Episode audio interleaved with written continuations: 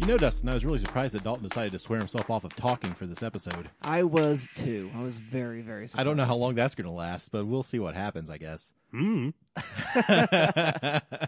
You know, I was thinking, though, if you could erase selectively... People Someone play... from this table? no, no, no, no, no, no, no. That was a bad transition. Uh, although you promised not to be mean, you resolved. That's uh, true. To mm-hmm. stop mm-hmm. I apologize. um, I do think that uh, it's interesting to think about. Would there be events, persons, ideas? Would we would we want to give up any part of our memories? I feel like my memory's already pretty bad that I don't know that I could. Oh yeah, it wouldn't matter anyway. Yeah. I probably have blocked out quite a bit, so I'm not too too worried about it. Yeah, I mean, there's definitely things I wish didn't happen, you know, yeah. but I mean, the fact that they did doesn't, you know, I don't lose sleep me. At night. Yeah. I can't wait to talk about it when we get to analysis. I didn't swear off talking. I thought I could keep this bit going longer, though. Uh, yeah, it checks out. No, absolutely. Didn't even make it a minute. No, he asked a very thought-provoking question. Uh, no, absolutely not. Of course not. I think that's what this movie's about. Yeah, I uh, think the movie suggests it's a bad idea. I can't wait for us to well. talk about it. So, um, hi, I'm still Dustin. I'm, I'm still Dalton. I'm still Arthur. I just realized we didn't introduce ourselves uh, last week. I don't think we did. After three hundred fifty-one episodes, I think they've got it figured out. Got the idea. I mean, it is on the des- description, so they probably can figure it out. Yeah. So uh, this is the Good Trash Undercast. Thanks for coming. Uh, we're going to be talking about movies that you don't discuss in Film Studies course, unless it happens to be January. I like the idea that the listener has to go somewhere to listen to us. That's a very fun. Thank you for coming. Thanks for coming. Uh, good seeing you. Anyway. Um, have, have a seat. There you go. Can I get you a drink? Um, we have coffee, water. Yeah. Soda. Soda. I could, Soda. I, I could scrounge up something weird if you want. Like oh, com- kombucha? I mean, no, it's the, the juice Freddie Quell makes in The Master. It's just it's just paint thinner and coconut milk. Oh, golly. Uh, what were you saying about uh, this marathon? Uh, this marathon is uh, movies that you probably might encounter in a film studies course. This is an Academy Award-winning film, and uh, as such, or Academy Award-nominated. Did it win? It, it won. won for screenplay, screenplay. and uh, I think... Uh, oh my gosh! Why can't I think of anything tonight? Clementine, best, best snow. Whoa! Did Kate Winslet? Kate Winslet got a nomination. She got nominated. I knew, okay, I thought oh. you were about to say she got a win, but the screenplay did win. Yep, that original. Makes yeah. a ton of sense. The snow didn't get a nomination. No, no, no. no. Okay, well, I was gonna. The faceless Elijah Wood did not get a nomination. Um, well... to my chagrin. Mm. Love that faceless Elijah Wood. Wow. He made that Gollum turn early, mm. uh, but nonetheless, uh... he had the ring. he had the in ring in two thousand four. All right, I'll help Dustin get us back on track. Yeah, normally this is a show where we talk about the films you would never discor- discuss. Okay, well, trying back off the rails. Hold on, we got this. That you never discuss in a film studies course. Uh, however, every January we put that aside and uh, revel in uh, Hollywood loving itself, and we talk about the films you would talk about in a film studies course. Exactly, and it's fun. It's fun for a break. Uh, Michel Gondry or um, Charlie Kaufman's or Jim Carrey's. Or Kate Winslet. Or Kate. I was getting there. Kate Winslet's oh, Eternal sure. Sunshine of the Spotless Mind is one of those kinds of films. Now, to warn you, dear listener, this is not a review show. It's an analysis show, and that does mean spoilers. And this movie has kind of a twist. And so, I mean, I think it's fifteen years old and pretty well known at this point in time. But we are not going to avoid that spoiler. Uh, however, that being said, we will avoid it for the first part of the show. And so um, our distance to the spoiler will decrease as we get further on. So we'll be way, way far away as we do uh, thumbs up, thumbs down reviews. We get a little bit closer and uh, warm, warmer, and yeah. then boiling hot by the time yeah. we get to uh, analysis. Yeah, much is... like a black hole, the event horizon will become uh, ever and ever more apparent until your innards are sucked out through your eyeballs. Um, that's exactly that's what happens when films get spoiled for you. I don't know if you knew that, listener. Oh, I thought that's what happens to Kate Winslet. Is that what happens in this movie? Uh, I think so. Um, that's how they I think ta- you watched that, High Life that, again. That, that's how they take your memories out. I think out. you watched High Life again. Or Who Framed Roger Rabbit. Oh, God. Oh, gosh. Oh, truly a traumatic children's film if ever there was dip. one. Uh, it's worth mentioning that uh, Arthur has programmed this lovely marathon around uh, twenty for twenty. We're here in the year of our, uh, our Orange Giants, uh, twenty twenty. Uh, hey, it's not the Lord's, I can tell you that much. Uh, oy, that's topical. I don't know. Anyway, this movie was made for twenty million dollars. He's on one tonight. I, we did. Look, listener, it's it's been a week for you. It's been about two and a half hours for us. I'm feeling real cagey. um, So yeah, Arthur has programmed this. This movie was made with a twenty million dollars budget, and that is its twenty uh, correlation to the twenty for twenties here. So let's go ahead and hear that synopsis and get right down into uh, those thumbs up, thumbs down reviews. Go ahead, Arthur. A collaboration between two unique creatives in Michel Gondry and Charlie Kaufman, Eternal Sunshine is a surreal exploration of relationships and memory. Following their breakup, Clementine and Joel decide to go through a modern medical treatment that will allow them to have their memories of each other erased. Told through a series of fading memories, Joel is forced to face his relationship and where it went wrong while being reminded of what he loved most about Clementine. Made on a budget of twenty million dollars, Eternal Sunshine went on to a worldwide gross of seventy-two million dollars, becoming Kaufman's most profitable work and Gondry's second most profitable after twenty eleven's The Green Hornet. Uh, oh, I forgot that that was a thing. Oh, wow. That's right.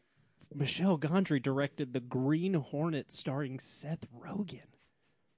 Mm. Wow. Man, the twenty tens were a weird decade for film, huh? Indeed. Indeed. But the, truly, truly strange. The twenty aughts were also quite weird because this movie is so mid two thousands, yes? Holy shit. The, yeah, I mean, the, the mid aughts are just like embedded into the D N A. Yeah, yeah, yeah, just this movie. This film is the aesthetic of that, that middle part of the decade, I think. Totally by accident, but yeah, it does feel very of its time. So let's go ahead and do those reviews then. Um, what do you think in terms of thumbs up, thumbs down appreciation? Now, you've seen the movie before. I Arthur, have. You've never seen it. Actually, I take it back from you, Dalton. I give it to Arthur because you are the Virgin, I'm on a roll. You are the virgin viewer. And so, uh, thus and therefore, uh, what did you think of your first experience of The Eternal Sunshine of the Spotless Mind? This movie opens with a twenty-minute cold open, uh, and then tonally pulls the rug out from under you, and it is very sleek. I appreciate that quite a bit. The uh, the tonal dissonance between that first eighteen minutes before the title card and to the uh, immediate emotional backlash of, of what comes after that title card uh, is a fascinating juxtaposition. I, I think the movie is very uh, well put together. I mean, if you've seen Kaufman's work in, in any form, yeah. uh, you know what he brings to the table. Adaptation, Being John Malkovich, are all very heady, very thoughtful, deep works. Um, Surreal. Oh, yeah. Uh, and, and, you know, I'm not as familiar with Gondry as I am with Kaufman's work. Um, but I think he has a reputation that precedes him in, in that same realm of, of surrealism. And so to see this, you know, come together is fascinating. The, the, just the way they're able to capture this living dream slash nightmare uh, that is Joel's mindscape is so well orchestrated from, from the use of the kind of practical effects to, uh, you know, walking down the street and a car just falls. Uh, it's fascinating. The I, I mentioned earlier, but the just true nightmare fuel of grabbing a body from behind and turning it and just seeing the back of the head again and again is just a phenomenal image at play. I, I thought a lot of Mulholland Drive uh, mm-hmm. in, in, in regards to that. Um, and I think there's a real mastery of that tone uh, in those moments in, in Joel's head. Uh, when Joel reverts back to being a kid, but he's full-size Jim Carrey, but everything else is gigantic around him, it's just some fascinating work. Uh, the way these memories just marry into one another and then slip away and then fade off is, is I, I think it's masterful how that all works. Uh, and then that's kind of intercut with the real world, quote-unquote, uh, which is the science team that's orchestrating this whole thing. Uh, and there's a lot of fun there, and, and I was reading Ebert's review, who had kind of pointed out, because I wasn't really sure where I landed with that, and he was pointing out, you know, I, I understand that it breaks the tension, and I, I don't know that I wouldn't have preferred this to just kind of go all in, in in Joel's head for the, the two-hour runtime or whatever, hour and forty minutes. Mm-hmm. Um, but Ruffalo and Dunst are just so great. Yeah. Mm-hmm. They're so charming. It's just having a blast, uh, especially Dunst. I, I mean, talk about an actress who just... I don't think ever got what she deserved. And I, does, I mean, doesn't had, know how to give a bad performance. Yeah, I don't I, think she could do it if she tried. I, I, I love her in everything I see her yeah. in. Mm-hmm. And I, I, I, it's so odd that, you know, she had those moments in the two thousands and she just kind of faded away. And we talked last week about how you're kind of used up after your twenties. And I feel like... yeah, uh, I just want to know, does Spider-Man know who Hulk's been kissing? That's oh, yeah. what I want to know. Sense God, the tingling. M C U just breaks your everyone's ability to watch any film starring any American actor. Yeah. Well, boy, howdy. When uh, when the Hulk decided to wipe the Riddler's mind, uh, we knew some, something was off. Um, well, with the help of Falcone, I mean, no less. Oh, God, I hate comic book movies. I hate them. Uh, uh, so, yeah, I, I, I even think that real-world stuff mostly works. And I always love a movie, and I'm going to get probably into this in syllabus, but I love a movie that's set in the now or in the very, very near future, and there's this sci-fi element that's yeah. very grounded and realistic. Yeah. And that's what we get here with this mind-erasing. Uh, it is brain damage. Uh, yeah. You know, as Wilkinson tells him so casually. Um, I like that that genre. I don't know. I mean, it's sci-fi, but it's very realistic. It's, it's yeah, it's very it's, grounded. Very. It's almost a soft sci-fi. You yeah, know? It's, it's like there's just like this is a very character-driven drama. Yeah. Oh, and here's a, a future thing. Yeah. You know, I, I like when that merges, and I think it's always interesting. Well, magical realism by way of soft science fiction. Yeah. Yeah. Uh, it's a fascinating thing for me to kind of wrestle with and see because it's just. And it opens up so many possibilities. Yeah. And to never explain it is also, I think, a, a strong choice. Um, I, I like the movie quite a bit. The only thing I had a flaw with, I think, is there's a subplot towards the end of the film uh, featuring Wilkinson's character and another character that just feels so forced because it has to happen to get our characters uh, into a certain position in the finale. And I, it feels kind of out of left field from what we've seen earlier in the film. Um, unless I just missed something. I'm going to make the case maybe later in the the show that I, I think what this film has to say about gender, like that character revelation is, is like integral to uh, kind of like uh, is a, like a cornerstone of what this film is trying to get okay. at. But I, I, I hear you. In terms of structure, yeah, it is kind of an eleventh hour reveal that doesn't totally land cohesively. They within definitely the plot. Were not flagging it early, and it yeah. just I, and the I way mean, yeah. I mean, there's clearly a way in which he sort of does seem to be very show offy, yeah. for the character, but yeah. it doesn't really get us there. Yeah, we'll get there. Um, so that's that's the one real drawback sure, sure. I have to this movie. I, I think it's just one of those moments, and, and where it's like, I don't. Is there not a more natural way to get here? Um, And so, other than that, though, I think it's great. I mean, performances are all great. I, I liked, I like toned down Carrey. Mm. Uh, Carrey has either kind of a toned down persona, or he has the very frantic uh, persona that we know uh, so well from the nineties. And I think when a director knows how to channel that franticness at certain points, and I think we see it later in the film where he is reverting to childhood. Mm-hmm. You know, that's where it's called for. But it's a much more nuanced, I think, performance from Carrey. Uh, especially early on. And, and yeah. uh, Kate Winslet's just fantastic. Uh, just incredible here. Uh, it's it's a great uh, performance. And, and one of the reviews I'd read or articles I'd read mentions, you know, she's never going to get another part like this, mm. you know. Uh, and, and in the fifteen years since that movie, you know, we haven't seen her do anything like this again. Hmm. Um, yeah. It's kind of sad because it's a really great turn for her, I think, and yeah. kind of opened up a new layer to her as a performer. Yeah, she's got the, the Meryl Streep thing of where they're both hella funny, and they just can't, like, nobody uh, takes them seriously uh, comedically. It's, it's like Rachel Wise, I think. Yeah, another same, good option. Yeah. Same uh, area, I mean, yeah. especially at the time. I mean, they're yeah. coming up together. Yeah, the, well, yeah, obviously contemporaries, yeah. sure. Yeah, well said, Arthur. Yeah, good word, good word. So what do you say, Dalton? You've seen it before, and it's been a long time, right? Very long time. Uh, I was definitely...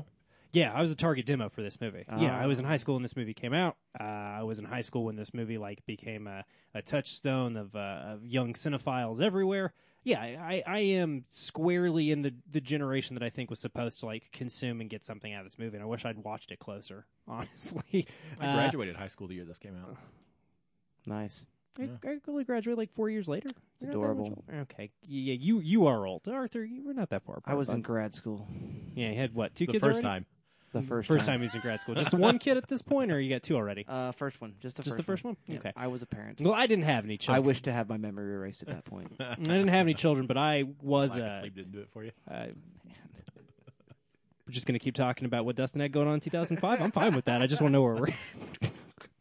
uh, yeah, I've seen this movie before. So, uh, you mothers. Uh... Yeah, I, I haven't seen this movie in a very long time, and I, I was uh, when Arthur put it on the docket, I was very excited to revisit it because um, I've grown to like Charlie Kaufman a lot. I think this was the first film of his that I ever saw, actually. Um, so I've you know I've come to really love jo- Being John Malkovich and Adaptation uh, in the intervening years. Uh, just was very excited about revisiting it, and yeah, I, I mean, Arthur, I think you did a really great job of kind of encapsulating what works. Is there's there's this very abrupt, not only shift in tone, but also in, in structure.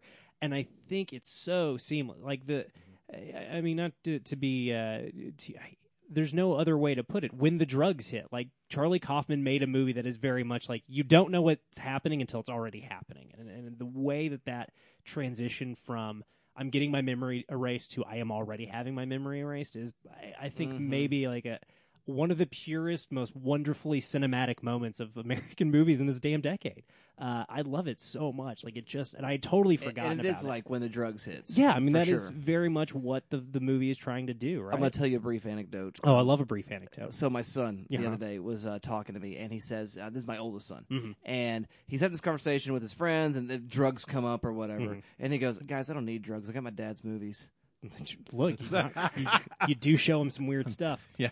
That's true. I just it was a very proud Did moment for that's, me. That's, that's Drop some brackage earlier. And that's what he says. Like, I don't need drugs. I got my dad's movie. Yeah, when he that's goes to grad funny. school, he'll Jordan Wasky. When he goes to grad school, he'll he'll probably mix the two. Who can be sure? Well, I'm, I'm... integral to the human experience. I don't know. I, look, I could not stop being blown away by how smart this movie was. Dustin already made the very good point that it, it is. Just the aesthetic of the the mid mid aughts. I think it also captures something we weren't really talking about until, God, like eight years later. And this is like the toxicity of nice guys, right? And it's a, a role. I mean, Jim Carrey is uh, famous for, uh, you know, all the way back to The Mask. Like he's always doing some kind of inversion or twisting of a nice guy. And I, I think this film has a lot in its mind about the sad sack romantic comedy lead that is always based on the sad sack depressed writer who wrote the romantic comedy, um, even when they don't say it is. And I think this movie's pretty upfront about uh, Jim Carrey's character being a Charlie Kaufman type, uh, if not, you know, a one-to-one correspondent, sure, but definitely they seem of a piece. Uh, and, and the way this, this film handles, again, this, this aspect of gender nuance in American culture that I don't think we'd even really started to scratch the surface on until like another six, five, six years probably, maybe a little sooner. Uh, again, I think, you know, Spider-Man three we talked about, which comes out two years after this, you know, we covered on our, our big Spider-Man marathon that that film has a lot to say about that, that kind of stuff too. But I just kept being blown away by uh, the, the performances in this film and, and the use of those performances to serve these ideas about relationships uh, in general, but also, you know, uh, male-female gender dynamics specifically, uh, just the, the those gender dynamics within, you know, heterosexual relationships uh, and, and how they get manifested. It's, it just has so much on its mind. And again, we haven't even talked about the memory stuff going on. And as Arthur said, all of the, the really beautiful imagery uh, and really kind of interesting use of effects. And again, it's a twenty million dollars movie, uh, which went a lot further in two thousand five, but it's still not a huge budget. Uh, and they really just get so much mileage out of that. It, it is a beautiful film to look at uh, all the way top top to bottom in terms of production design and those things. But again, I just do want to pivot back to these performances because uh, we've already talked about all the great uh, superheroes uh, and such in this cast. But again, I mean, uh, Tom Wilkinson, Kirsten Dunst, uh, Mark Ruffalo, uh, Elijah Wood, this really stellar supporting cast holding up these two leads. And it's even uh, David Cross and oh, the, I can't think of the actress uh, who plays uh, his oh. spouse, but I love her. She shows up in all kinds of stuff. Uh, really great character actor. But again, just top to bottom, wonderful performances that are all really nuanced and interesting and, and trying to tell you something about not only these characters' internal lives, but just reveal things to you about your own life. Again, it it, it is... filmmaking at its best, I think, is it is making you think about your own relationships and your own mistakes. Uh, and yeah, I, I think it's a, a dynamite movie, and uh, I, I knew I would enjoy revisiting it. I'm a little surprised at just how much I enjoyed revisiting it. Very good, very good. I've seen this movie a handful of times, and uh, probably in the last year I've seen it. And so it was fun to come back to it. And it's just, it's just a great movie. Uh, that's that's what I want to say in terms of review. It's just a very, very well-written movie and well-realized. And we were talking about uh, the sort of revelation of being inside Jim Carrey's head as his memories are being yeah. erased, which, I, you know, in the, I'm thinking about like a Christopher Nolan film, like Inception or something like that, mm-hmm. uh, the sort of budgetary requirements that are required to realize that kind of thing. And what Michel Gondry does is realizes that with nothing, and mostly using a spotlight in a dark set or a dark uh, exterior shot. And is, the faceless, just all this familiar dream imagery, mm-hmm, right? Yeah, yeah. And, and does I mean does so on a shoestring and really effectively. And uh, I, I really, really, very much appreciate that. I do love understated Jim Carrey. Uh, you know, there, there's like there's the two Carreys, as you said. There's meth Carrey and there's heroin Carrey. I always prefer my heroin Carrey. Um, oh no. Um, right? Uh, Am I wrong? Jim is in my thoughts often. I think about him a lot. Uh, there's this wild and crazy, you know. Uh, I just hope he's doing okay. That's I mean, all. Yeah, I, I do too. Because I mean, I, I'm sad about his career, and I know yeah. there's been things in his life, and yeah. it's been tough, and yeah, um, for sure, for sure. So, besides making a joke about you know what particular intoxicant he seems to be using, given well, I, I just it's general brain state stuff. Yeah. I think, but again, that's where those that those performances come from. Sure, th- those real lived emotions. Yeah, for sure, for sure. But I, I do love that about him. I do love this the quirky turn uh, from uh, you know Rose from Titanic. That's great. Kate Winslet. I'm being silly again with not naming people their real names. Uh, so that's that's a lot of fun, and I do love minus the. Um, Tom Wilkinson sort of subplot. I do love the sort of interactions between Mark Ruffalo and uh, uh, Kirsten Dunst. Like, I kind of want to see that movie where there, you know, there's this quasi Ghostbusters kind of, you know, home rigged kind of technology yeah. sort of work and this romantic, you know, marijuana comedy. That's that. There's this real push in the mid two thousands to make Ruffalo a romantic comedy lead, and I never really bought it. But this is the movie that would have been like, oh, I could see why yeah. they would try it. You know the movie that for me makes the most sense in is uh, uh, The Kids Are All Right. Yeah, Mark Ruffalo is way hot in that movie. Yeah, uh, like, but I think like undeniably charismatic. Was it Just Like Heaven uh, with him and Reese? Yeah, and, then and thirteen did, going uh, on thirty. Then the one he did with Paltrow, where she's a flight, uh, or she's a stewardess. Oh God, flight attendant. Forgot See, about I don't watch that romantic movie. Comedy, so I don't. See huh? Yeah, movies. Isn't? Uh, I can't remember what that one's called. I can't either, but I think it's got. Uh, um, it's got a Mike Myers in it too. It's got a pretty, it? Yeah, yeah, yeah, yeah, yeah. It's yeah. got a pretty. It's a. I don't know. Yeah, I got a soft spot for it. We're gonna talk about. It. I remember, we'll talk about it off air. Uh, anyway, yeah, weird phase of Ruffalo's career. Well, yeah, was, they, sure. they really were trying to put him, and I, I think in those more kind of character-driven yeah. type comedies like yeah. Kids Are All Right, which is a much more, I think, kind of dramatic, melodramatic mm-hmm. type performance, is different than that kind of rom-com they were trying to force him into because he doesn't really o- older wears sexier on him, I think. Yeah, it, it, it, he's he's kind of like uh, nebbish charms or uh, magnified a little bit with age. Yeah, yeah, I, think that's what I agree. It is. Yeah. But anyway, love it, and well, I, we could just keep talking about uh, how much we like Mark Ruffalo. Yeah. Well, I do, but I really, I mean, I the, that, that those little bitty sections there. I mean, I want to see that whole movie. Yeah, of just sure. Those two again, minus the sort of sad well, subplot. Well, I mean, maybe I think including. I don't know if there was a guy passed out on a couch with a headgear on for like the runtime. I think it would be. Like, yeah, it's a whole. It's a second movie that just like. Uh, upholds all the themes going on in the primary movie. It's, it's like a Lion King one and a half kind of movie. It, it rules. I would, yeah, I would watch that in between. Cool. Yeah, yeah, in between, in between. Cool. My gosh. You're welcome. But um, nonetheless, I like it a lot. It's very fun. It's it's one, and again, one of my favorite Jim Carrey performances of all time. And so, yeah, it, it's a blast. Um, I like it. Moving right on, let's talk about making this film part of a class. Okay. Which one probably could do. Uh, so mm-hmm. what class would you be teaching, and how would you use the film, and what would you pair with it, uh, is the question, and I go to you first. Dalton, what do you say? Well, I, we've burnt through a lot of uh, reality and perception of time, uh, marathon, or not marathons, uh, syllabize the last couple of months uh, with uh, Kill Chain. It came up. With, with, I can't remember. I, I know I referenced reality on a, a recent one. I can go back through my notes, but it's not important.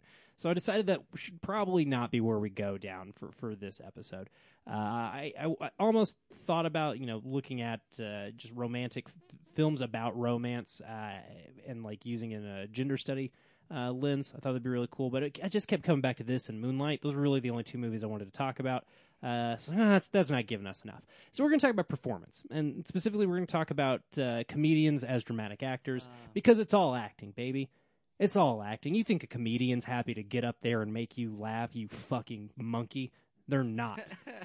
You slug, you consumer. No, they're not. Nobody's ever happy. Uh, and I think that's that's the thing we undersell in comedy, uh, is the acting inherent in making people laugh. And I, I, I think uh, looking at this this... quintet or so of films. Uh, I don't know. Maybe we'll get that far. I, I, I think maybe we can get a lot. Maybe it's just the four. Yeah, it's just four. Uh, I, I think we can get a lot looking at actors known for their comedic roles and, and examining the dramatic roles and, you know, looking at the overlap between those performances. So I definitely we're going to start here. Uh, we could start with a couple of Jim Carrey performances, but I think this is a really great one because uh, he has to do a lot more uh, giving. He has to be a generous scene partner here a lot more than he has to do in something like The Truman Show um, or some of his other dramatic turns. Mm-hmm. I think this is a, a great one to, to look at his ability to play off of other actors. Uh, then we've got to we got to talk about Andy. We got to talk about Adam. I called him Andy. Adam Sandler. We got to talk about old Sandy Pants. Sandman. Uh, the Sandman. The Sandoozler. We got to talk about him. Love him. Sandoozler. Yeah, I'm gonna stop on there because I don't think it's gonna get better. Uh, I, I, I recency bias has got me wanting to say Uncut Gems, so I'm gonna say Uncut Gems. I know Punch Drunk Love is the obvious answer, but I can't stop thinking about Uncut Gems. It's just such a good movie, uh, and, and I think in that film and here uh, you get to see, in dramatic situations, Adam Sandler and Jim Carrey deploy comedic tricks. Like, it's the mm-hmm. same kind of shtick. The, yeah. the baby sequence you're talking about, I love all the forced perspective stuff that happens there. But it, it is a pretty standard, like, Jim Carrey voice yeah. and character. Uh, the scene in uh, Uncut Gems where he's in the back of the car and he's like, oh, who resurfaced my pool? I don't even know what that is. Who told you that? That's it's just like classic big Sandler, right? Yeah. It, it's and you see these same tricks you've seen a million times to make you laugh, deployed in very different ways, and I think it's really great. Uh, next, we're going to move on to a, a film that I don't think anybody saw. Uh, no, it didn't make very much money, but it's Seeking a Friend for the End of the World, which I I, I adore, uh, and I think uh, Steve Carell's performance uh, in there is is really really good, but it also. Uh, gives you a little bit to, to look at with Keira Knightley, uh, predominantly dramatic actress doing a little bit more of a comedic turn. Mm-hmm. And sure, you could definitely call Seeking a Friend for the End uh, of the World a, a comedy. It is more comedic than dramatic, but it asks Carell to do a lot more heavy lifting than he normally does. You have to believe by the end of this movie that Keira Knightley wants the last person she bones down with to be Steve Carell.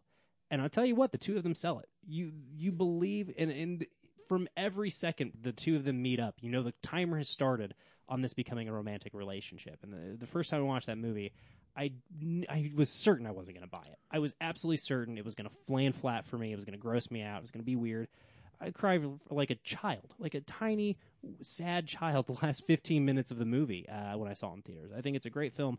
Uh, really glad to see uh, Lorena Scareffi, I think is how you say her last name, uh, have such a big year with Hustlers uh, because, again, Seeking a Friend for the End of the World didn't really do a whole lot of business, uh, and I'm very glad to see Hustlers being a, a big one. Uh, so just fun to shout that one out. I I will die on a hill that I think uh, Steve Carell is one of our uh, greatest modern living actors. That's hey, that's a hill worth dying on. I uh, I, I I love him. I, I think he's great. I mean, Foxcatcher. I think The Big Short. I think he shows a lot of range uh, that you wouldn't expect from a guy that did The Office for eight years. Absolutely, I just really know him from The Office. So, yeah, I, I think, and again, I, I I I thought about those dramatic turns. I haven't seen Foxcatcher, but I thought some of his his more dramatic. Yeah. I, I think him as a romantic lead is very outside of his comfort zone because yeah. even as a comedian, he doesn't really operate in that mode. No. Uh, yeah, so I, I think it's just a really... You could make the argument he's miscast, but I, I think he pulls it off, and I think it's a great case study. Dan in Real Life is another one that you do in the kind of a similar Yeah, thing. yeah. I don't I don't love that movie. Uh, I just remember the pancakes, mostly, uh, on the poster. Uh, finally, we are going to end with Jenny Slate and Obvious Child, which is a, just a great film. Uh, and Jenny Slate is so, so, so, so, so good in it. Uh, and again, talking about actors known for comedy, Jenny Slate is very funny and does a lot of voice work, very big comedy.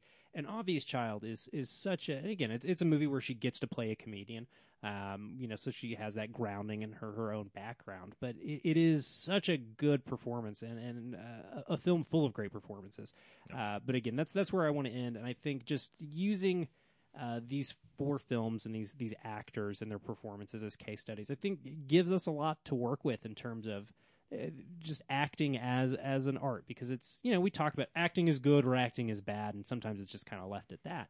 But I think you can get a lot of nuance, uh, specifically in this realm, talking about comedians kind of stretching their wings and, and showing you that uh, it's all acting. Yeah, for sure, for sure. Well, awesome. I like that a lot, Dalton. What are you going to do, Arthur? Well, like I said in my uh, review, I, I really kind of want to focus on that element of the soft sci-fi or magical realism meets sci-fi, whatever we want to call it. Um, where these concepts are introduced, yet never really explained, but are the real turning point to make the narrative go. And, and I think it's just something fascinating about setting a movie in that kind of world. Uh, it makes it a little easier to believe, and I think it allows it to hit home a little differently than a straight, pure sci-fi uh, would. Um, and so I, w- I would go down a, a rabbit hole uh, with this, and I'd probably actually go back with Being John Malkovich as well. Um, where did my notes go? Um, and then from there, I'd go with uh, Robot and Frank. Um, I've been meaning to catch up with that. Um, yeah, I know you love that yeah, one. Yeah, it's a great movie, and it's doing that same kind of idea, and this kind of aging criminal and trying to pull off one last heist, but he's got this little robot sidekick, and how mm. that all plays, uh, and all the character drama that kind of comes with this in all these movies. I think Being John Malkovich is another, and exploring identity, exploring uh, uh, celebrity, and, and what all that means. And I think Being John Malkovich is great. Uh, it's a fascinating concept that is executed so well. Um, Uh, for there, I'd probably go with The Prestige. Uh, Ooh, okay. One of my favorite uh, Nolan works, um, which you know deals with a couple of uh, magician, and one of them has to get into science uh, and, and pull some stuff off. And uh, I, I think it's a fascinating look, playing with history a little bit and doing the Nolan thing uh, in a way I think that works really well before he became Christopher Nolan, um, Dark Knight Christopher Nolan. Capital C, capital yeah, N. Yeah, as really his last kind of pre-Dark Knight film. Yeah. Or post Dark Knight. I mean, it's right after Dark Knight. Uh, it's right after Batman, Batman Begins. Begins. Yeah, yeah, it's, it's pre Dark Knight. Yeah, yeah you're so right. That, I mean, it is before he becomes this this cultural juggernaut. Yeah, the, the blank check filmmaker du jour. Yeah, and so I, I think there's a lot to explore there, in just uh, in fascinating ways. Um, then I'm gonna go with Colossal. Uh, oh, I love that movie. Which has a really great high concept idea, uh, and really just centers it around uh, this character who has a lot of demons uh, and, and gets into a lot of toxic relationships, and, and it really explores those elements uh, through this very high concept, silly kaiju narrative. Uh, yeah. And it works a lot better than it should on every level, I think. Uh, and a lot of that's due to Sudeikis and, and Hathaway. Well, I was just saying, speaking of actors kind of outside their comfort yeah. zone, Sudeikis being way more dramatic, and yeah, Hathaway yeah. getting to be really, really funny. Yeah. Uh, she's, she gets to be funny a lot. Uh, and I think the last one I'd go with, and there are a lot I'd, I'd probably play with, but I, I think... Watching this movie, I thought a lot about the Netflix series Living With Yourself with Paul Rudd. Oh, okay. Um, which has a similar kind of concept where you go into this facility and they do this procedure.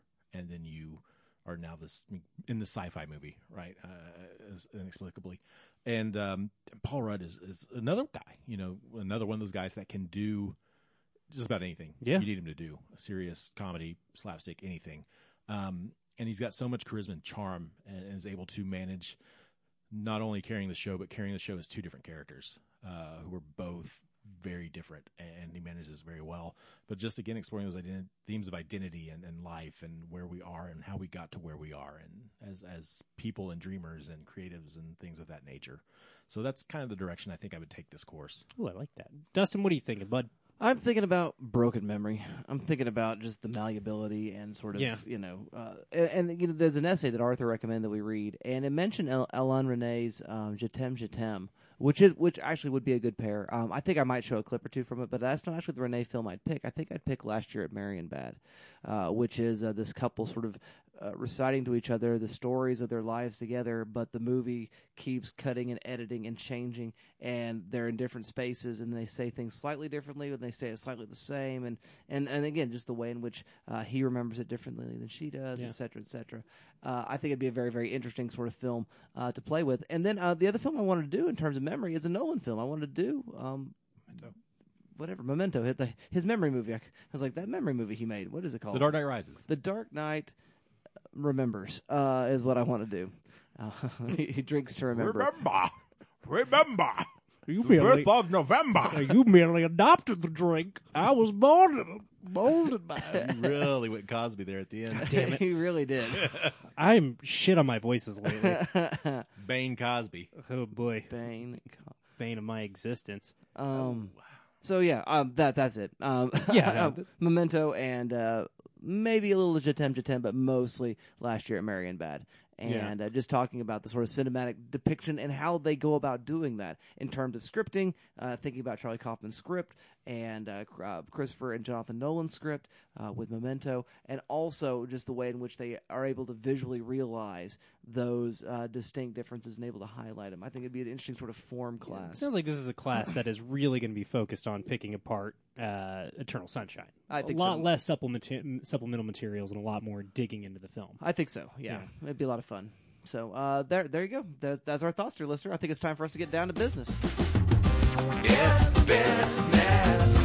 It's business time. I know what you're trying to say. You're trying to say it's time for business. It's business time. Clearly, this is the part of the show that we're most excited for, because yeah. I feel like we've kind of kept it short on the, the last two parts. I'm very excited about this. Because uh, there's a lot of questions, and I, I think uh, we should just start where Dustin started the show, right? Let's talk about this idea of jettisoning memories. And it's a uh, terrible idea. It's awful. How would you ever learn anything?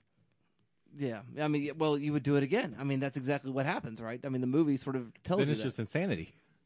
Well, I mean, exactly right. Uh, I don't know. I I am torn, because I... I've never seen uh, Jatim Jatim, very famous, though. Um, mm-hmm. I've never seen Last Year at Marienbad, also very famous. But other films I have seen that really successfully explore relationships do deploy similar methods. Like uh, Blue Valentine's, one that comes to mind, uh, just playing around with the flow of time and, and you know, memory.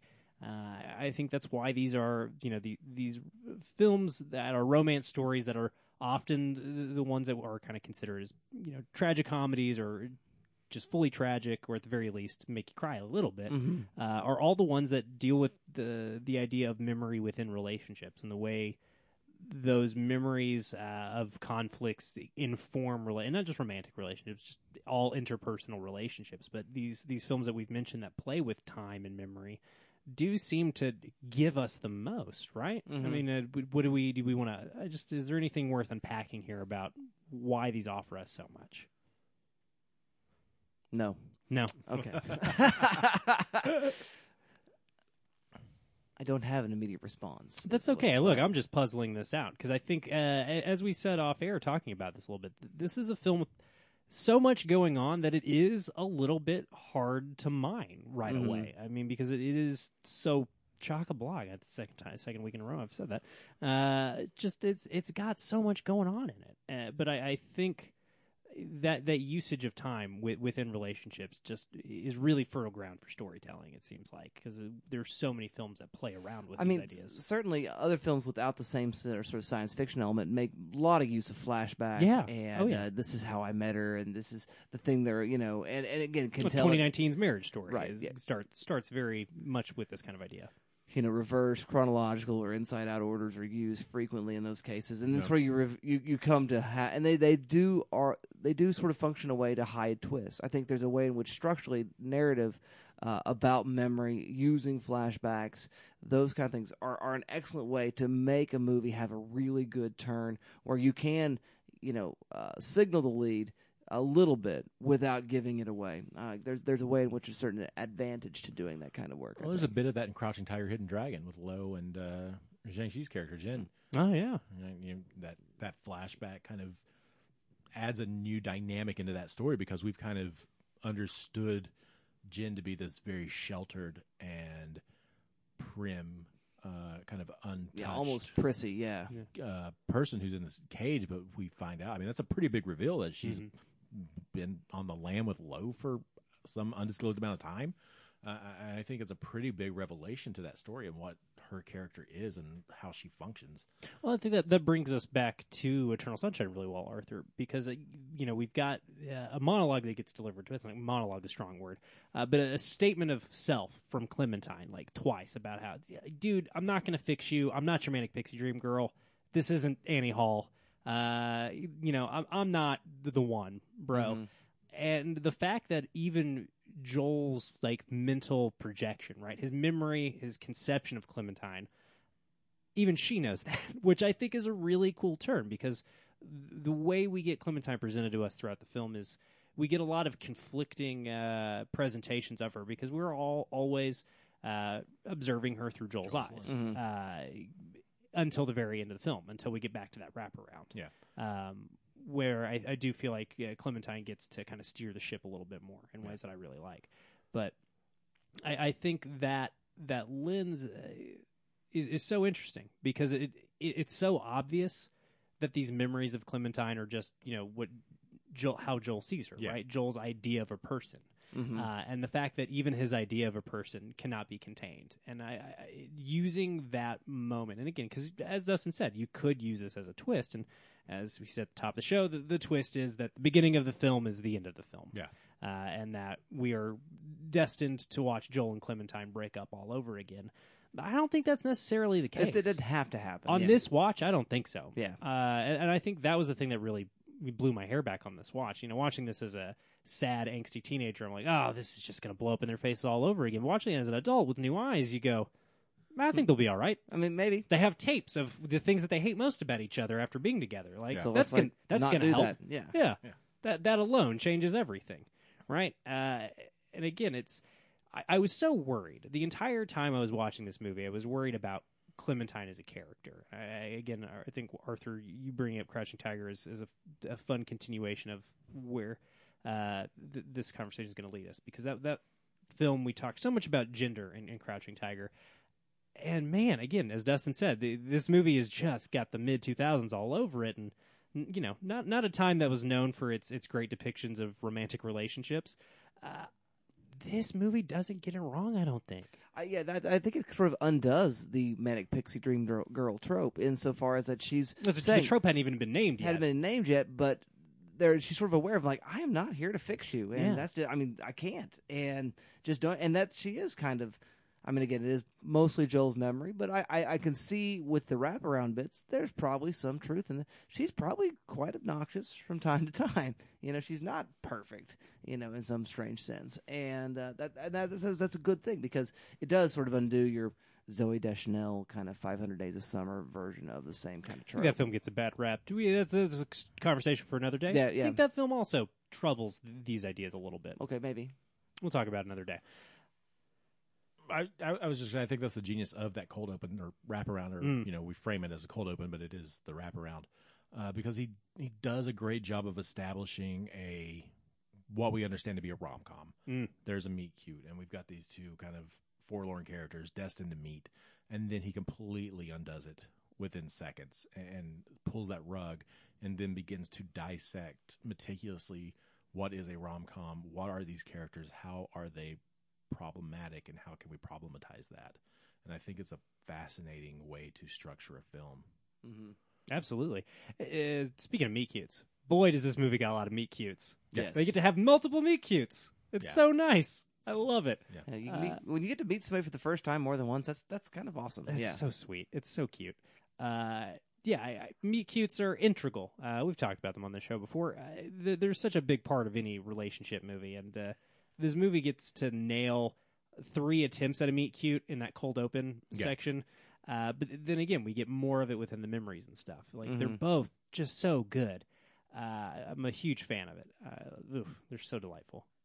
So you mentioned off air uh, one of the things in the structure of the film that Elijah Wood's character is yeah pretty, Patrick is pretty crucial to understanding the uh, the way. So we talked about you know. Um, Kate Winslet's character, Clementine. Uh, Clementine. Mm-hmm. There we go.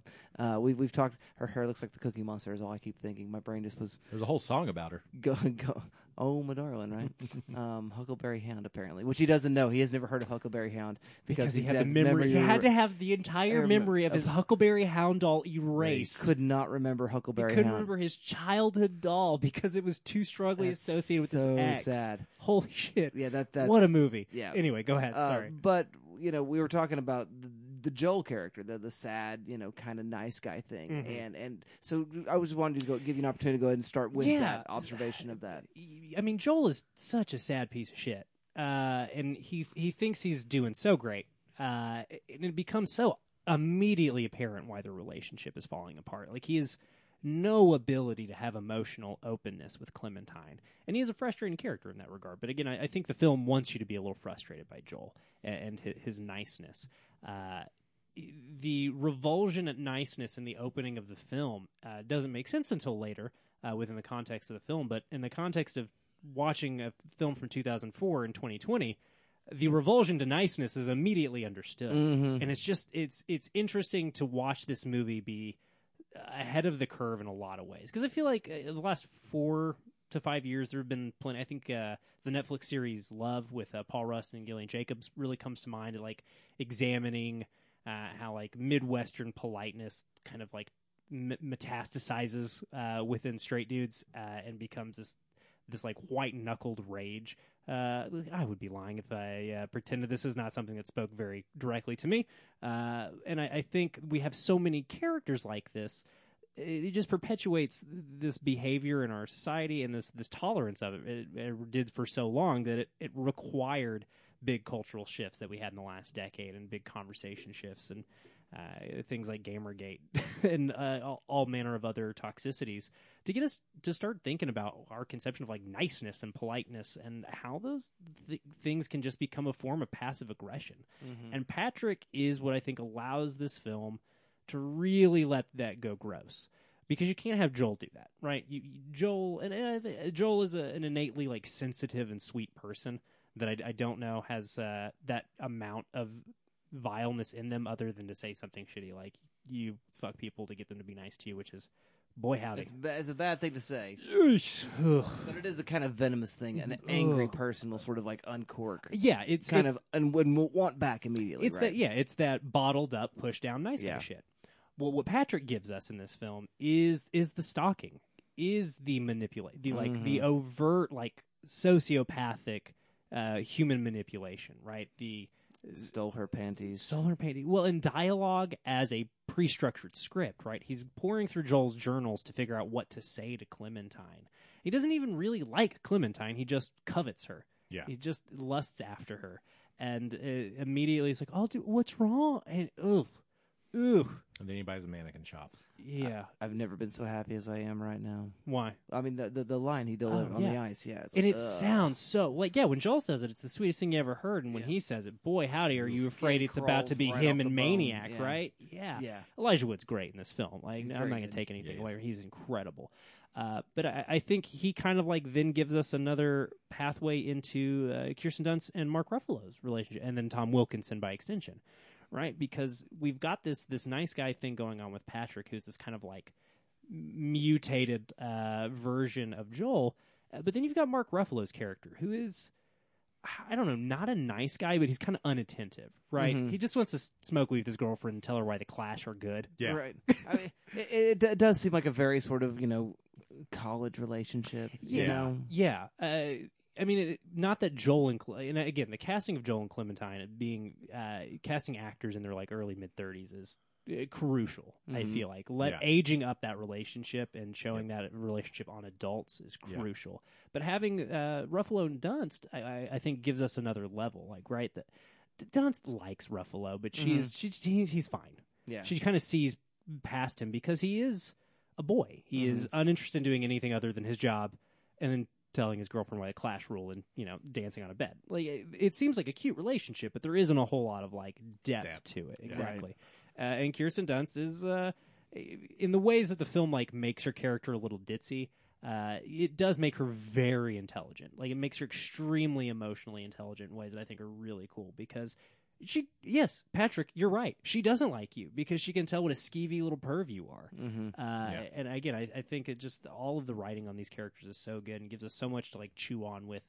Uh, again, with, as I said in the review, uh, just gender dynamics within heterosexual relationships, and I think that Tom Wilkinson thing and Arthur, as you mentioned, it, it is it's a it's a late reveal. Yeah, yeah. I mean, it, it doesn't totally work, but the the revelation that this is an affair that happened already. Um, I, I think is what makes it work, because you're right. It doesn't totally make sense.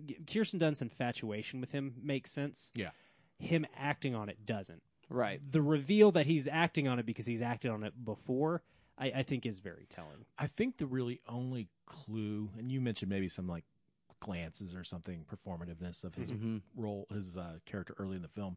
I, I, I think really the only seed we get is when he gets the call to come over, and his wife looks at him. Mm-hmm. Like, there's a look there that doesn't s- yeah, self-trust. Interesting. Yeah. The and thing... I, oh, go ahead. And I, I think that's really the only clue to that. And so it kind of comes I wouldn't even say out of left field. It just feels like it's there to progress us to sure. the tape delivery, mm-hmm. which is the the pivotal moment of that. And, and, and rather than letting Carrie, Joel find the tapes or Clementine finding the tapes or whatever, it's a way to get that in their hands kind of as as easily as they can, I guess. Sure. I, I think the thing that Wilkinson does, and I, I missed that that look that his wife gives, which makes yeah, a lot of sense. For sure does, yeah. Yeah, I, I think the thing that Wilkinson does within his performance is the way he is like very dismissive of Kirsten Dunst. Yeah. I wish I could remember her character name right now. Uh, but he, he anytime, uh, and again, the way she heaps praise upon him is very clearly like the, the way someone who's infatuated with someone would do.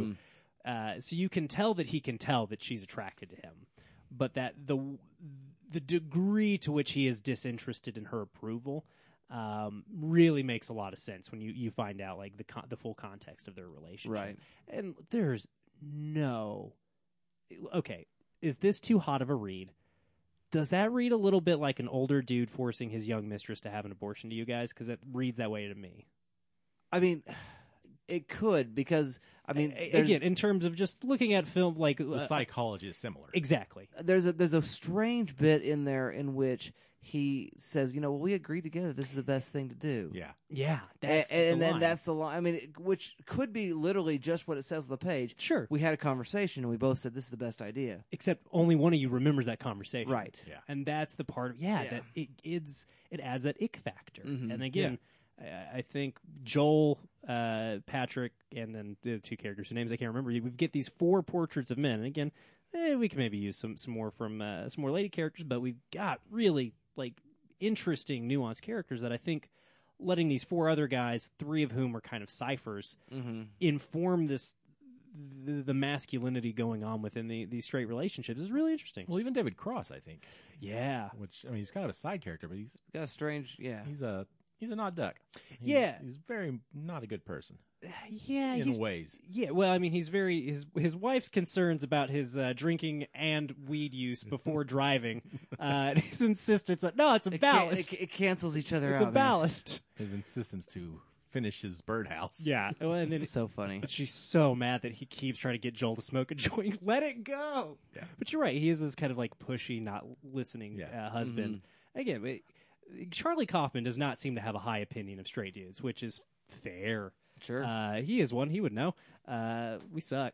Uh, it, it is just kind of, again, we've already got such a rich character in Clementine and, like, kind of deconstructing this, uh, the female half of romantic comedy, like, uh, stereotypes, that also getting this, this deconstruction of the ways in which nice guys are gross is... just really fertile stuff. Mm-hmm. I mean, we could you could you could write an entire film book just about this portion of the film. I think so. Why we've spent so much time on it. I was also just thinking in terms of uh, I, I, it feels like there's a weird kind of bioethics kind of conversation working to two parts of it. Yeah, working in this one is in terms of just relationships of you know caregivers, um, persons in power, authority figures, and and your subordinates. That seems to be. You know, the Kirsten Dunst, Tom Wilkinson relationship. Mm-hmm. Yeah. And also because it's not a subordinate um, kind of relationship. It's just a, a, a client and a, a service provider, the relationship between um, Patrick and Clementine. But it, it's fundamentally broken because he's taking advantage of yeah. this oh, sort yeah, of situation, right? It, it's like... And I think it does raise interestingly the question of, you know, not only is it not good for your psychologist or your psychiatrist to hit on you, right? Mm-hmm. But really, your receptionist at your psychiatrist's clinic shouldn't hit on you either. Yeah. Right? I mean, and, and, yeah. and I think that's like an important, like, sort of additional level there because yeah. they do have access to certain other bits of information, and, the, and there is a power structure there yeah. that um, it's inappropriate for.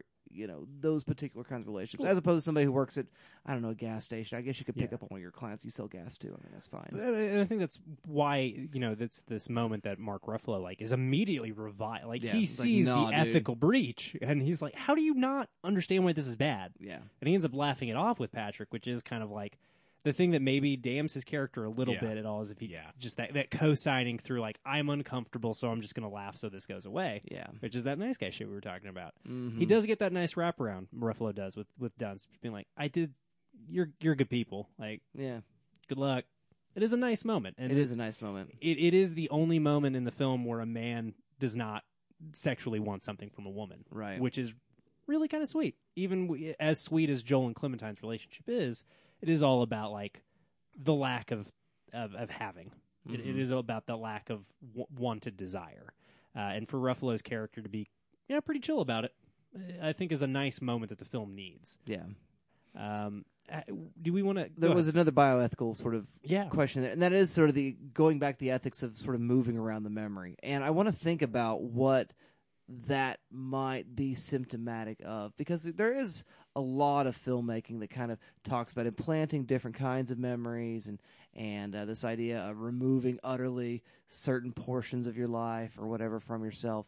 And I, I, I was thinking about just. There's sort of a cultural move that we're experiencing right now in which the mobility of culture enables us to like utterly ghost certain sections of our lives. Mm. And uh, that the film sort of indicates that that's the th- I can't just break up with this person and have those memories. I can't have them around me at all. And there is this sort of weird authoritarianism that we sort of have about our relationships, it seems these days, that we only want to be in relationship with the kinds of people we want to be in relationship with, and we don't want if they're if they're the kinds we don't want, we don't want anything anything to do with anything at all. I'm thinking about Facebook. Yeah, yeah. I figure that's what you're getting right. At. Yeah, and so you know the the way in which blocking works and the way those kinds of yeah. you know and other sort of just versions of ghosting. It, I, I don't know if I have anything more to say about than that, but it just. It seems evocative of those ideas. Yeah, it is definitely a little bit ahead of ahead of its time in that regard, for that, sure. That's definitely a, it's a reference in one of the articles I sent. I remember. I know they they, they had a line about ghosting, ghosting that, yeah. that the forgetting is the ghosting. Yeah, yeah. yeah. I, I don't know. I'm of two minds about it, right? Because on the one hand, uh, I, I I think it's important for people to be able to set boundaries for themselves, right? Sure. Uh, we, we cause a lot of carnage to each other uh, in the intersecting of each other's lives, and sometimes the best thing to do is uh, forget that that person exists as much as you can uh, outside of moving, if that's not necessary for your safety. Uh, if it is, you should. Uh, I think so, yeah. Yeah, we can talk about it elsewhere. You can email us. Right. Uh, we didn't talk about that last episode. Maybe we won't this time. I don't know. Uh, but but the, the other mind of it, to me, is it is bad to forget. And I think you make a good point because uh, it does. You, you started talking societally, uh, started thinking about just, you know, where we are culturally, uh, and not just in this country, but across the world, uh, and these, these very regressive movements going on. And it is that desire to forget how bad the past was. Mm-hmm. Uh, and if you forget how bad the past was, you will do it again. Right. Uh, we have to remember where our societal and interpersonal death instinct Uh, has taken us in the past, or we won't get better. Uh, you will have uh, a descent into either uh, just bad, unhealthy relationships on the personal level, uh, or full-on fascism at, mm-hmm. at the international level. I mean, that that is the ultimate uh, fate uh, of forgetting what what has informed you. For sure, for sure. And I, and I think that's important that you make that point, that there are absolutely people that you need to excise from your life. Yeah. Like, I mean, there's there, there's a whole lot of folk I know who need a motherrectomy in the worst kind of way. You know, I mean, that that's that's a thing in other relationships as well. That was just a, a joke version of that. Many other relationships. Sure. But that being said, it does seem as though part of the impulse that goes around alongside that that's more negative mm. is that we don't ever want to have anybody around us who's going to say the thing we disagree with. Yeah. Or have the different... you know, understanding that that have a different sort of opinion about whatever, and uh, and that we, we create in our lives these sort of vacuum chambers where we've forgotten about Uncle Todd because Uncle Todd talks all of his, you know, Alex Jones conspiracy theory garbage or whatever, um, and so I mean, yeah, that's uh, conspir- Uncle Todd's probably a lost cause, but Aunt Sally, like, you know, she she just really. Digs, I don't know, Fox. She, yeah. She's probably you can you can get her back from the ledge. She, she she would say something along the lines of, "I wish he would shut his mouth and stop tweeting, but I think there's some good things he's done," you know, or something along you, those you lines. You could probably get Aunt Sally on your team. Uh, yeah, and it, but uh, nonetheless, not even converting Aunt Sally to you know the truth. Um, but yeah, I mean, look. But but at least having a relationship. You have to talk to Aunt Sally. And and be willing to hear her say those things yeah. without it being uh, like this sort of knockdown, dragout. No, right? Uncle Todd, I'm going to go ahead and say you can forget about I, it. I mean, I may walk out the room with Uncle Todd, yeah, too. But I, so that was an extreme example I was sure, pulling I, out of my head there. It is a good point. It is worth bringing up in our, our current discourse. And I don't I, know. It feels like it's been getting... I don't know. I feel like the last year seems better. And that's not just my life. It's just, you know, uh, the the writing that's going on in the world, the the podcasting that's going on in the world, the filmmaking, and the art that's being made. It does seem like the impulse has become to try and build some some bridges to any sane people in the room. Mm-hmm. Uh, we do seem to, as a culture, be recognizing that, like, this impulse towards isolation is not good for us. Right. Uh, it is very bad for us. Uh, it, so I, I don't know. I, I think you're you're right to bring it up. It, it's hard not to think about those things in the context of uh, this film, because I thought about a lot of the. There's a Black Mirror episode that plays around with this a lot, mm-hmm. uh, a couple, in fact. Uh, and I thought about Black Mirror a lot watching Eternal Sunshine, and just. Uh, the, the, a lot of uh, fodder uh, mm. in Eternal Sunshine of the Spotless Mind for uh, Black Mirror scripts, for sure. But uh, yeah, an interesting point, Dustin. I don't, I don't have much else to say on it, but I, I guess the last thing up. I want to bring up, because we did sort of tease this bit of analysis, and I think it's worth talking about um, on the last show. Authorship. Mm. Is this Michel Gondry's Eternal Sunshine of the Spotless Mind, or is it Charlie Kaufman's, or you know, some of the performers? Kaufman's one of the, I mean, he's like Sorkin. I mean, he's one of the few, writers, especially modern writers, mm. whose name is kind of eligible to be above the title. I mean, yeah. Sorkin has a very distinctive style and voice and tone, and it's very rare that that doesn't come through in, in the film that he's written. Yeah. Uh, especially, you know, even with Fincher, you know, I, th- I think it's a very much a Sorkin picture yeah. uh, in, in a lot of ways. And I think Kaufman's of that same mind. And, and I don't know, because even a lot of the writing about this, it's this Kaufman's film. It's Kaufman, it's film. And so, you know, I have to question, you know, how much is, you know, I have no real familiarity with Gondry. I, I think I saw Green Hornet when I was, when it came out, or, you know, but I, yeah. you know, I don't know his kind of past. I don't know the kind of stuff he's worked on. I mean, I've seen Be Kind, Rewind. I'm sure I've seen at least one other Gondry movie, but aesthetically, like, this does kind of fit within his wheelhouse. I, I do think it is kind of, yeah, his look. Yeah, but it's his his look leans more twee, and mm-hmm. Kaufman's aesthetic, like, again, as, as Arthur said, there is sometimes the tone leaps from the page and ends up on screen. And yeah. I, I think you look at uh, Being John Malkovich, Adaptation, and this... Um, Well, Spike Jonze directed Adaptation and Being John and Malkovich, John didn't Malkovich, he? He yeah. did, okay. So, that's so those those two are different. But if you package those two together and put them alongside this film, they don't look that. I mean, there is very distinctive voice. Yeah, so exactly. Mm-hmm. Yeah. yeah. Uh, I if I had, um, I really wanted to structure my expanding the syllabus around Kaufman, but uh, I haven't seen Synecdoche, New York, or Anomalisa, so that kind of yeah. felt disingenuous. I've mm. got big blind spots on him, but yeah, I there is just something in those three films of his that I've seen and love. Is Anomalisa Gondry? Uh, no, no, Kaufman, Kaufman wrote it and directed. Did he oh, direct it too? Okay. He's got some yeah, co-directors on it, okay. I think, because of the animation stuff. Yeah, uh, but, but it's very much of a sort with this. I mean, it's very yeah, very you know Kaufman. Well, he seems fundamentally interested in just the elusiveness of happiness. Mm-hmm. Uh, you know, look, I I don't know that he's talked openly about having depression. I got depression. Kaufman's got depression. Like, there's no way he doesn't. Checks out. I mean, th- there's just no way. And I, I'm sure he's probably talked about it. He seems like a pretty open book. I just haven't listened to a lot of interviews with him. Yeah. But this, in all three of these early films of his, he just, and I know Anomalisa kind of seems to be about a guy who, a middle-aged guy who can't, like, reckon that. Just, dude, you got to be happy with people yeah. that are around you. You have to.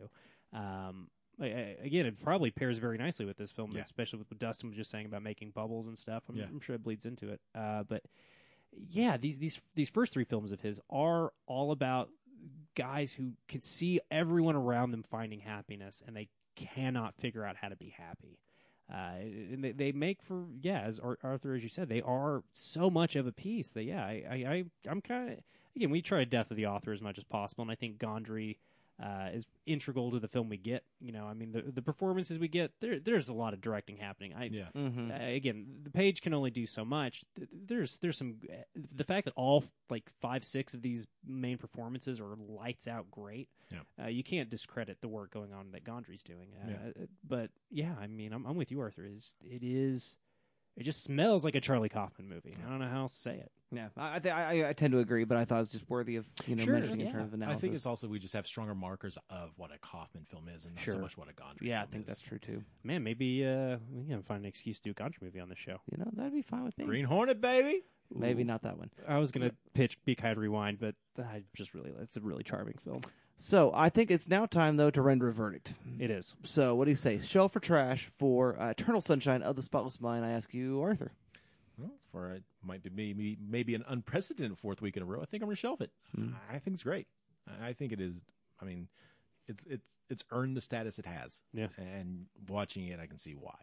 Um, it's one I would definitely revisit. Uh, I think multiple times. I think it's a lot there to parse through, and especially with some of the points we've come across, especially talking about Wilkinson and Dunst. It's one that's worth going back to see just what else is buried in the sand and what can be drawn out from it. So, yeah, I, th- I think it's an easy shelfer.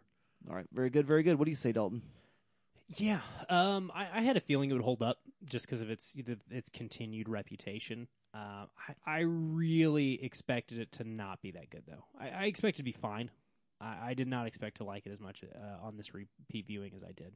Um, so, yeah, I absolutely am going to say shelf. I think we've had a, a good conversation. Uh, it's a hard film to talk about. It really is. I, I think, as with a lot of Kaufman films, it is extremely dense. And uh, and we probably could have watched the movie three times and still not figured out how to totally parse through it. I, I think there is a lot there.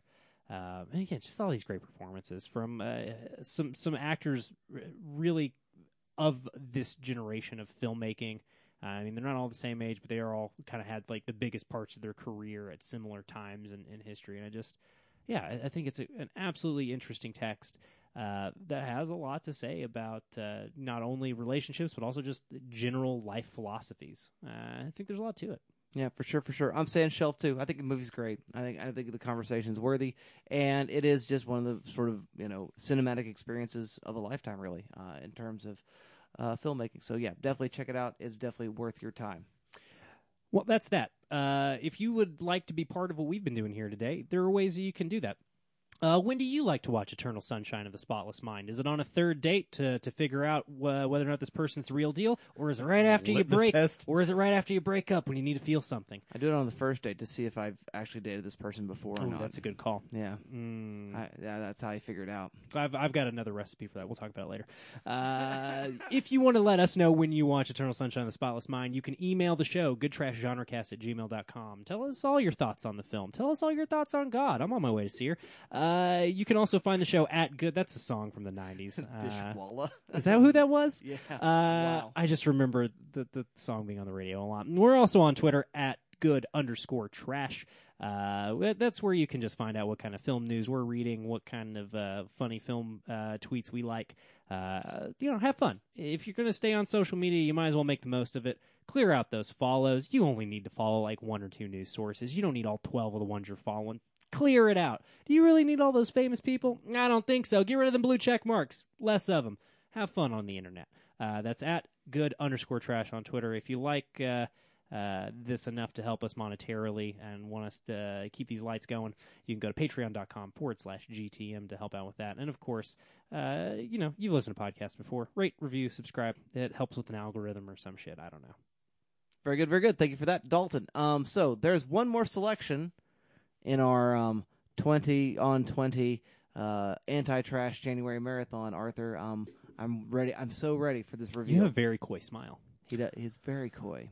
Well, this movie was released in twenty nineteen, and I thought it would be. I was really hoping I could find something from twenty nineteen to wrap this up, because it's kind of our tradition with anti-trash. We wrap up with a movie from the previous year to lead into our best of the year uh, show, uh, which we will be doing following next week's episode.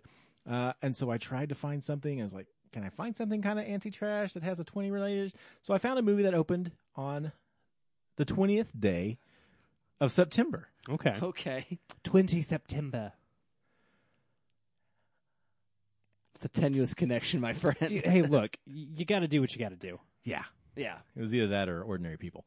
Um, and so. I don't want to watch Ordinary People. It would be a heavy hitter after this one. No shit. Um. So, uh, we are going to uh, spend a lot of time talking about our dads. Uh-oh. Dad Astra? Yeah. We're watching Dad Astra, aren't we? Uh, I'm very excited. Use the Christian name Brad Astra. Oh, sorry. Mm. Brad Astra. That's right. Next week we're going to be looking at at Astra. That's on my list, so I, I need to watch it anyway. So, very I'm good, very good. Excited to revisit it. Listener, you try to have yourself a Grad Astra week, and I guess we'll see you then. You keep watching. We'll keep talking. We'll see you next time. I'm not afraid.